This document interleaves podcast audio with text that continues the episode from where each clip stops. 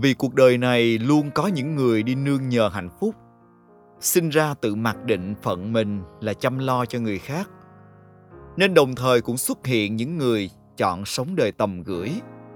Chỉ thích bám víu vào ai đó để tồn tại, lâu dần trở thành thói quen. Sống đời tầm gửi cũng là tên bài viết và chủ đề mà tôi muốn chia sẻ với các bạn trong tập mới nhất của podcast ngày hôm nay xin mời các bạn cùng lắng nghe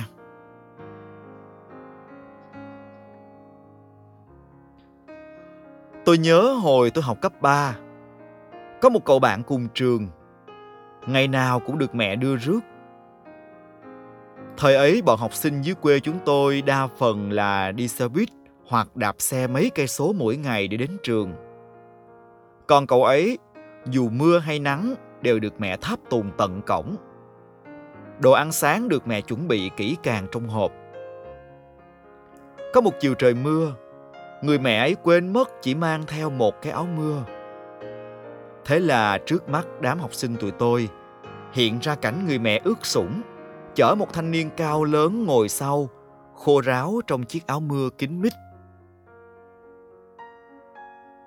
Sau này đi làm, tôi lại bắt gặp một cô đồng nghiệp với khuôn mặt ngơ ngác. Nói là ngơ ngác vì cái gì cô cũng hỏi. Ủa, Em tưởng bàn làm việc của mình thì mỗi ngày đều phải có người lau chùi, xếp đặt lại gọn gàng cho mình chứ. Ủa, trưa nắng vầy mà mình vẫn phải đi gặp khách hàng sao anh? Giờ này đi cháy da hết. Mẹ em mà biết á, là mẹ không cho em làm công việc này đâu. Cá biệt nhất là câu hỏi tôi được nghe trong một lần cả phòng đi công tác. Ủa, không có ai kéo giùm vali cho mình hả mọi người?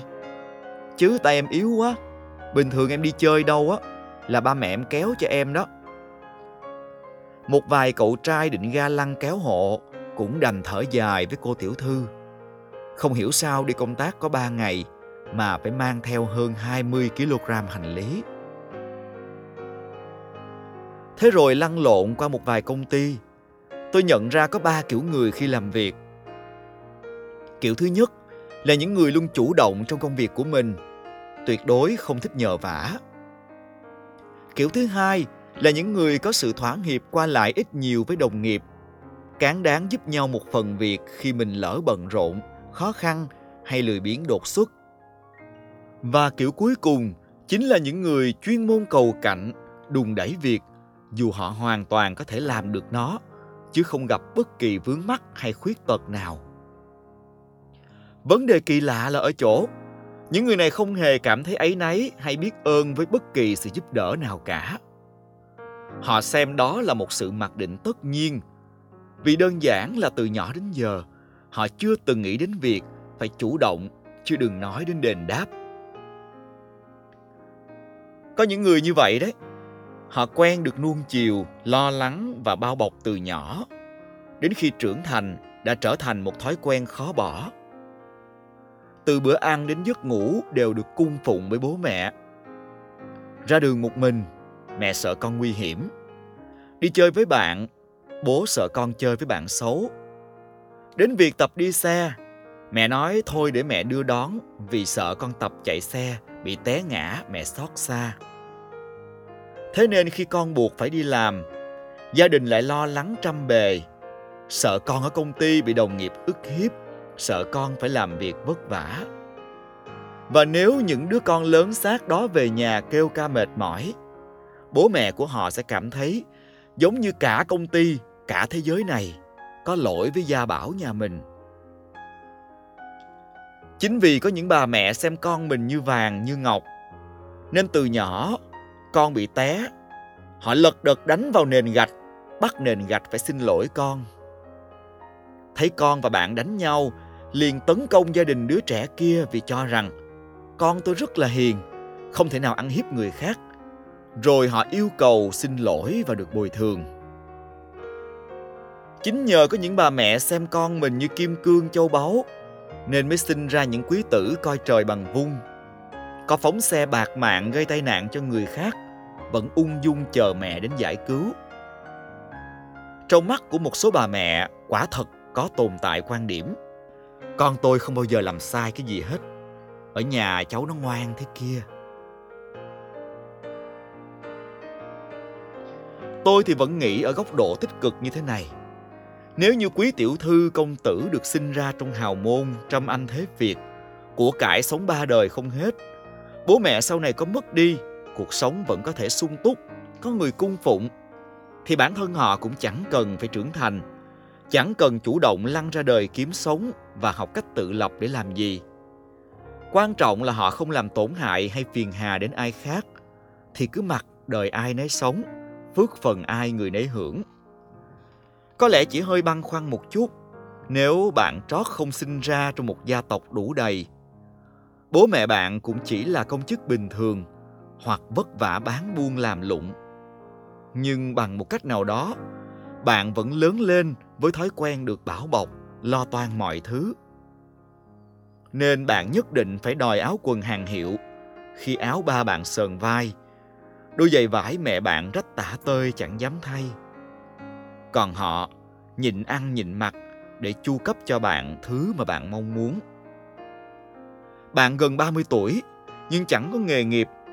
Chính xác hơn là chẳng muốn làm gì vì làm gì cũng thấy cực nhọc, tốn hơi sức. Khi nào hết tiền thì ngửa tay ra để xin bố mẹ.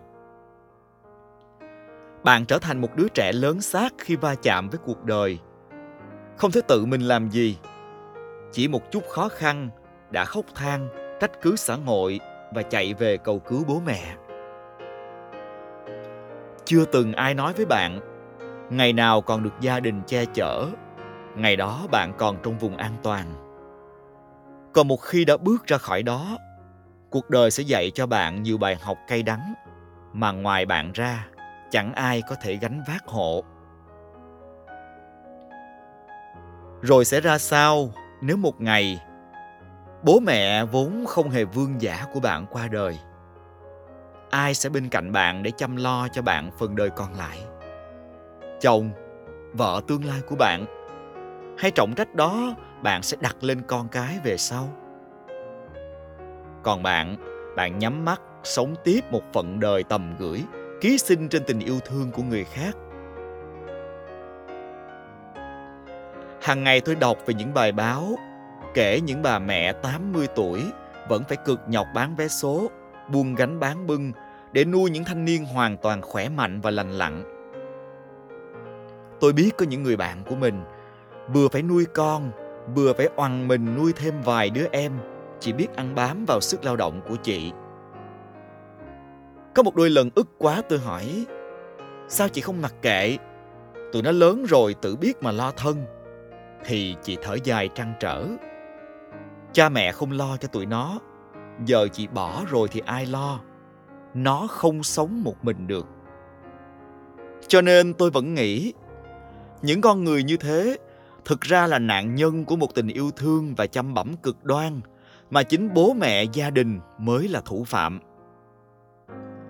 Chính những thủ phạm đó đã tạo ra cho đời những nhánh tầm gửi yếu ớt, Không thể tự mình tồn tại, Không thể tự mình mưu sinh, chỉ có thể bám víu. Cuộc đời này đôi khi thật nghịch lý. Biết bao người không may khiếm khuyết, họ vẫn kiên trì mỗi ngày tự lập tự chứng tỏ với cuộc đời tôi tàn nhưng không phế họ chỉ có một ước mơ được rời khỏi đôi nạn gỗ hay chiếc xe lăn được tự đứng trên chính đôi chân của mình vậy mà có những cơ thể lành lặn cường tráng nhưng chỉ muốn đời mình bám chặt vào một chiếc xe lăn nào đó. Tốt nhất cứ bấm sẵn nút là chạy, chẳng cần phải tốn công dùng tay để đẩy. Thì ra, tàn tật hay không vốn nằm ở tâm hồn chứ không phải thể xác. Rồi rốt cuộc, phần đời chúng ta đang lây lất này là sống hay tồn tại và bạn đang sống cuộc đời của ai? Có những thắc mắc cứ như những dấu chấm hỏi lơ lửng giữa đời vì người trong cuộc chẳng chịu tự hồi đáp. Đó là những chia sẻ mà tôi mang đến cho các bạn trong chủ đề Sống đời tầm gửi, nằm trong quyển sách Mình đang sống cuộc đời của ai. Cảm ơn các bạn bởi vì đã lắng nghe trọn vẹn podcast ngày hôm nay cùng với tôi. Hẹn gặp lại các bạn ở những chủ đề thú vị tiếp theo trong quyển sách và trong podcast này. Hãy luôn đón nghe tôi nhé. Bye bye!